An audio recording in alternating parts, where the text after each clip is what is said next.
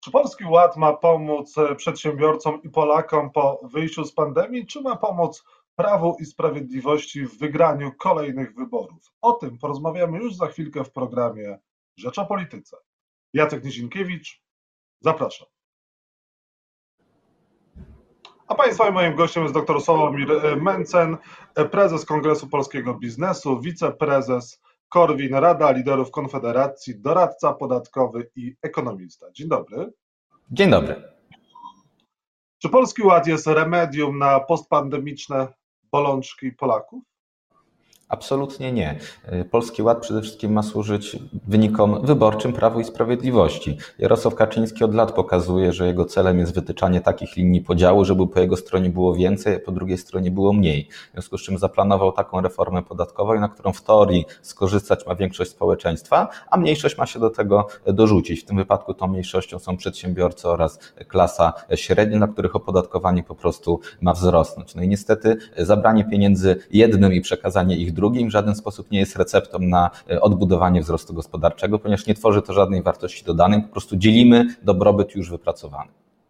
No ale jesteśmy w sytuacji szczególnej. Jesteśmy w sytuacji, kiedy jeszcze trwa pandemia. Miejmy nadzieję, że ona się wkrótce e, skończy. No i pytanie, jak na przykład wzmocnić ochronę zdrowia? Czy nie lepiej rzeczywiście podnieść składkę zdrowotną?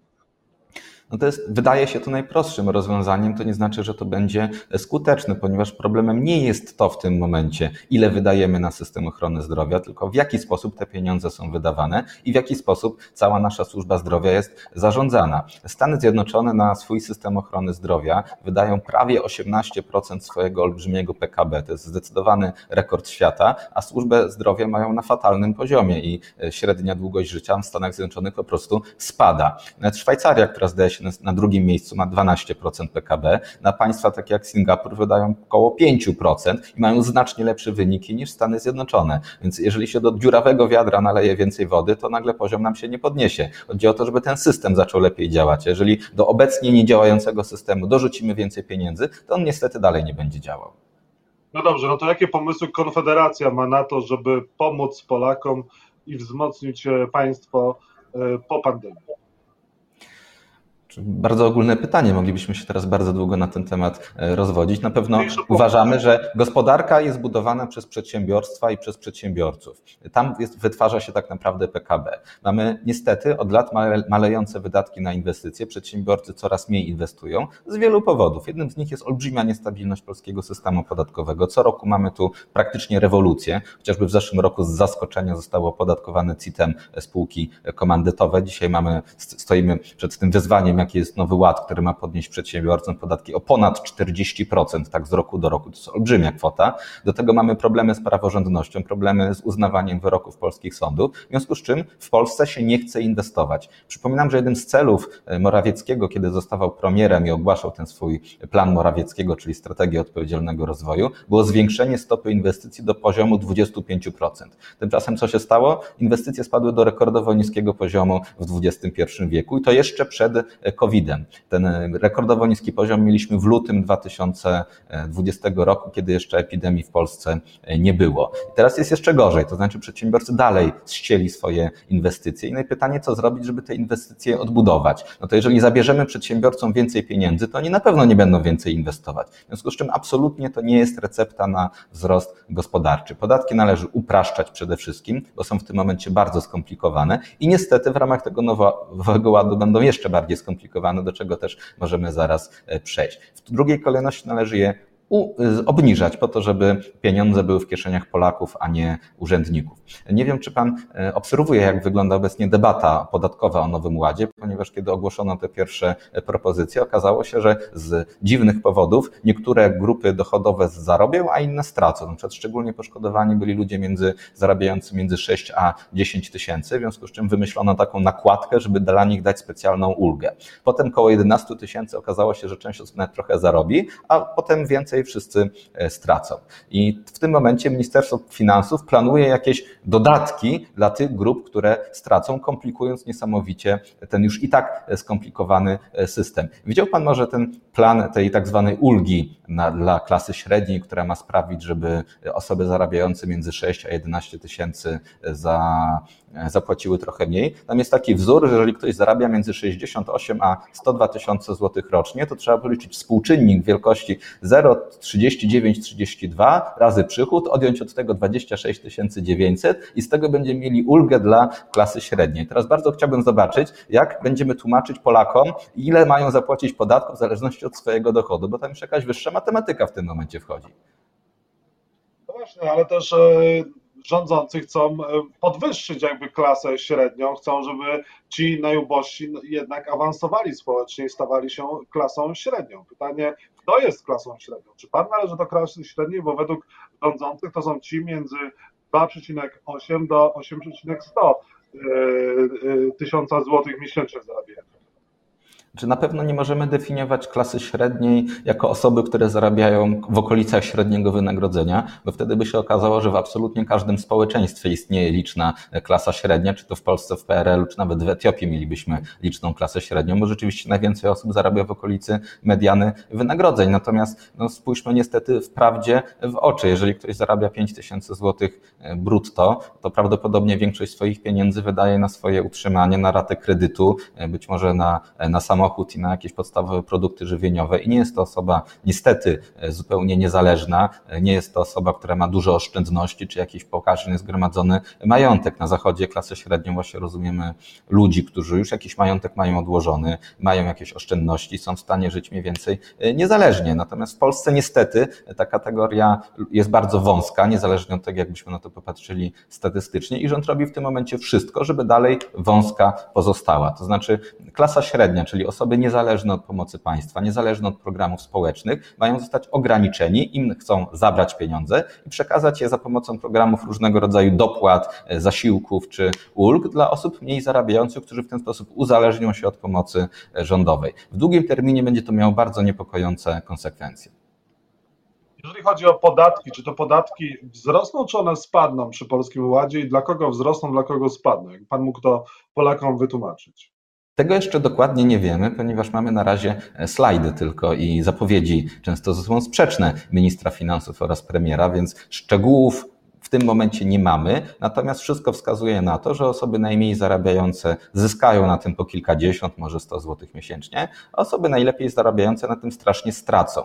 Przy czym mówię tutaj o umowach o pracę. Zupełnie inna sytuacja z przedsiębiorcami, którzy teoretycznie będą płacili, tak jak mówiłem, te 40% wyższe podatki, natomiast nie oszukujmy się. Przedsiębiorcy wiedzą, jak zarządzać swoimi pieniędzmi, mają do dyspozycji doradców podatkowych, którzy wymyślą, jak to zrobić, żeby oni tych podatków tak wysokich aż nie zapłacili. Już w tym momencie mamy kilka proponowanych rozwiązań, które chodzą tutaj e, po rynku i które prawdopodobnie będą wdrażane w przyszłym roku, które sprawią, że zwłaszcza ci najwięksi przedsiębiorcy być może podatki nawet zapłacą niższe niż w tym roku. Niestety będzie wymagało to od nich różnego rodzaju przekształceń i opierania się na doradztwie podatkowym, co niestety jest poza zasięgiem właśnie osób na umowie o pracę zarabiających tam 10 czy 15 tysięcy złotych, którzy najbardziej się do tego całego, do całej reformy e, dorzucą najszybciej nam teraz od prawie 20 lat. Jak wygląda sytuacja z inflacją dzisiaj? Inflacja przekroczyła już 5% e, i rzeczywiście jest e, największa od czasu, kiedy jeszcze byłem e, małym dzieckiem. Całe swoje dorosłe życie spędziłem w czasie, kiedy była niska inflacja i niestety wracamy do czasów, kiedy ona jest wysoka. Wynika to z kilku rzeczy. Przede wszystkim polityka monetarna, to znaczy na rynku pojawiło się bardzo dużo nowego, pustego pieniądza prosto z Narodowego Banku Polskiego, co po prostu musiało wywołać wzrost cen. Do tego mamy liczne podatki, które zwiększają koszty towarów konsumpcyjnych. Była opłata cukrowa, była opłata paliwowa, wchodzą nowe podatki, teraz myślą o opłacie reprograficznej, które sprawiają, że po prostu wszystko kosztuje nas więcej. Jeżeli dołożymy do tego kolejne podniesienie podatków dla przedsiębiorców, to nie ma możliwości, ceny po prostu muszą rosnąć. Przy czym zwracam uwagę, że ceny nie rosną tak bardzo w całej Europie. W zasadzie są tylko dwa państwa z wysoką inflacją, w tym momencie to jest Polska i Węgry. Reszta Unii Europejskiej była w stanie utrzymać tą inflację w ryzach, pomimo tego, że tam również poluzowano bardzo politykę monetarną i wprowadzono mnóstwo nowych nowego pustego pieniądza na rynek. Co pokazuje, że ta polska inflacja nie wynika tylko i wyłącznie z całej tej e, covidowej reakcji monetarnej, ale przede wszystkim z polityki naszego rządu, to znaczy podnoszenia podatków oraz wprowadzania różnego rodzaju opłat, które niestety sprawiają, że żyje nam się drożej. Płacimy znacznie więcej za prąd, płacimy znacznie więcej za śmieci. Gdyby tak policzyć, ile my płacimy więcej przez te wszystkie reformy tego rządu, to by się okazało, że nawet te 500 plus już zostało skonsumowane przez podwyżki opłat ale Prawo i Sprawiedliwość niejednokrotnie mówiło, że podwyższać podatków nie będzie. W dalszym ciągu politycy PiS mówią, że ale taka jest prawda, pan się śmieje, a ja po prostu cytuję, co mówią w mediach publicznych chociażby politycy Prawa i Sprawiedliwości. Tam się nie napotykają na e, żadną ripostę. Więc Polacy no. myślą, że PiS nie podnosi e, opłat, a na przykład opłaty Y, dotyczące wywozu śmieci podnoszą samorządy. To znaczy, napotykają się na, na riposty, bo to, co oni mówią, jest oczywiście śmieszne, chociaż czasami tak formalnie jest nawet prawdziwe. Przypomnę, że prezydent Andrzej Duda był rok temu reklamowany w trakcie kampanii wyborczej jako gwarant tego, że podatki nie wzrosną. Y, chyba ponad połowa posłów Solidarnej Polski w kampanii wyborczej obiecywało i podpisywało oświadczenie, że oni nigdy nie zagłosują za wzrostem podatków, po czym już na pierwszej sesji e, parlamentu zagłosowali na wzrost wzrostem podatku akcyzowego, twierdząc, że akcyza nie jest e, podatkiem, co jest zupełnie nieprawdziwe, ale obecne formy zwiększania opodatkowania rzeczywiście pod kątem technicznym nie są wzrostem podatków, tylko są wzrostem składek. Tu szczególnie symptomatyczna jest wypowiedź wicepremiera Jarosława Gowina, który stosunkowo niedawno twierdził, że składki na ZUS nie wzrosną. E, jeżeli wzrosną, bo on ręczy za to swoją wiarygodnością, że nie wzrosną, to się poda do dymisji. No i teraz mamy olbrzymie wzrost składek dla przedsiębiorców i co mówi Jarosław Gowin? Że on obiecywał, że nie wzrosną składki na ZUS, a rosną składki na NFZ, w związku z czym dymisji składać e, nie trzeba, co pokazuje, że trzeba bardzo uważnie słuchać to, co mówią nasi politycy, ponieważ nawet jeżeli powiedzą, że składki nie wzrosną, to oni jeszcze sprecyzują, że składki na ZUS nie wzrosną, a składki na NFZ mogą wtedy iść w kosmos i będziemy musieli je płacić. Więc od strony formalnej rzeczywiście rosną nam składki, rosną nam opłaty, rosną jakieś nam daniny czy kontrybucje. E, technicznie nie nazywa się to podatkami, co nie zmienia faktu, że więcej pieniędzy zabieranych jest z naszych kieszeni, trafia do budżetu państwa czy innych e, instytucji zarządzanych przez polityków. Nie jest to kompletnie bez różnicy, czy, czy ktoś zabiera mi pieniądze, nazywając to podatkiem, akcyzą, składką, daniną, czy jakkolwiek indziej. Są to moje pieniądze, które są zabierane z mojej kieszeni i mi się to bardzo nie podoba. No dobrze, Polski Ład, jeżeli w końcu wejdzie w życie, jeżeli te ustawy zostaną przegłosowane e, w Sejmie, to co to będzie oznaczało dla większości Polaków? Jaki będzie rezultat? E, jaki będzie efekt wejścia Polskiego Ładu w życie? Pytanie, czy on w ogóle wejdzie w życie, ponieważ z tych obecnych prezentacji Nowy Ład nie dotyczy tylko i wyłącznie zagadnień podatkowych, ale tam jest też polityka mieszkaniowa, polityka e, energetyczna. To mają być setki projektów ustaw, które mają gruntownie przeorać nasze życie. Wszystkie idą w tym kierunku, żeby więcej władzy oraz więcej decyzji było w rękach polityków i urzędników, a mniej w w, naszych rękach, to znaczy w rękach y, rynku. Chociażby polityka mieszkaniowa, mają być nowe pro, programy mieszkaniowe, gdzie znowu o tym, czy ktoś dostanie dopłaty do mieszkania, czy nie, będzie decydował urzędnik. Mają być nowe dopłaty do tego, żeby y, była trochę większa dzietność, ponieważ okazało się, że program 500 plus pod kątem demograficznym jest absolutną porażką i znowu mamy naj, najniższą dzietność. Nie, nie wiadomo, czy w ogóle nie w historii Polski w tym, w tym momencie dzieci się po prostu nie rodzą. Więc wszystkie te programy idą w tym kierunku, żeby więcej pieniędzy i więcej decyzji przechodziło przez urzędników, co oznacza, że polskie rodziny, polscy przedsiębiorcy, w ogóle Polacy będą bardziej uzależnieni od urzędników, od decyzji politycznych niż do tej pory.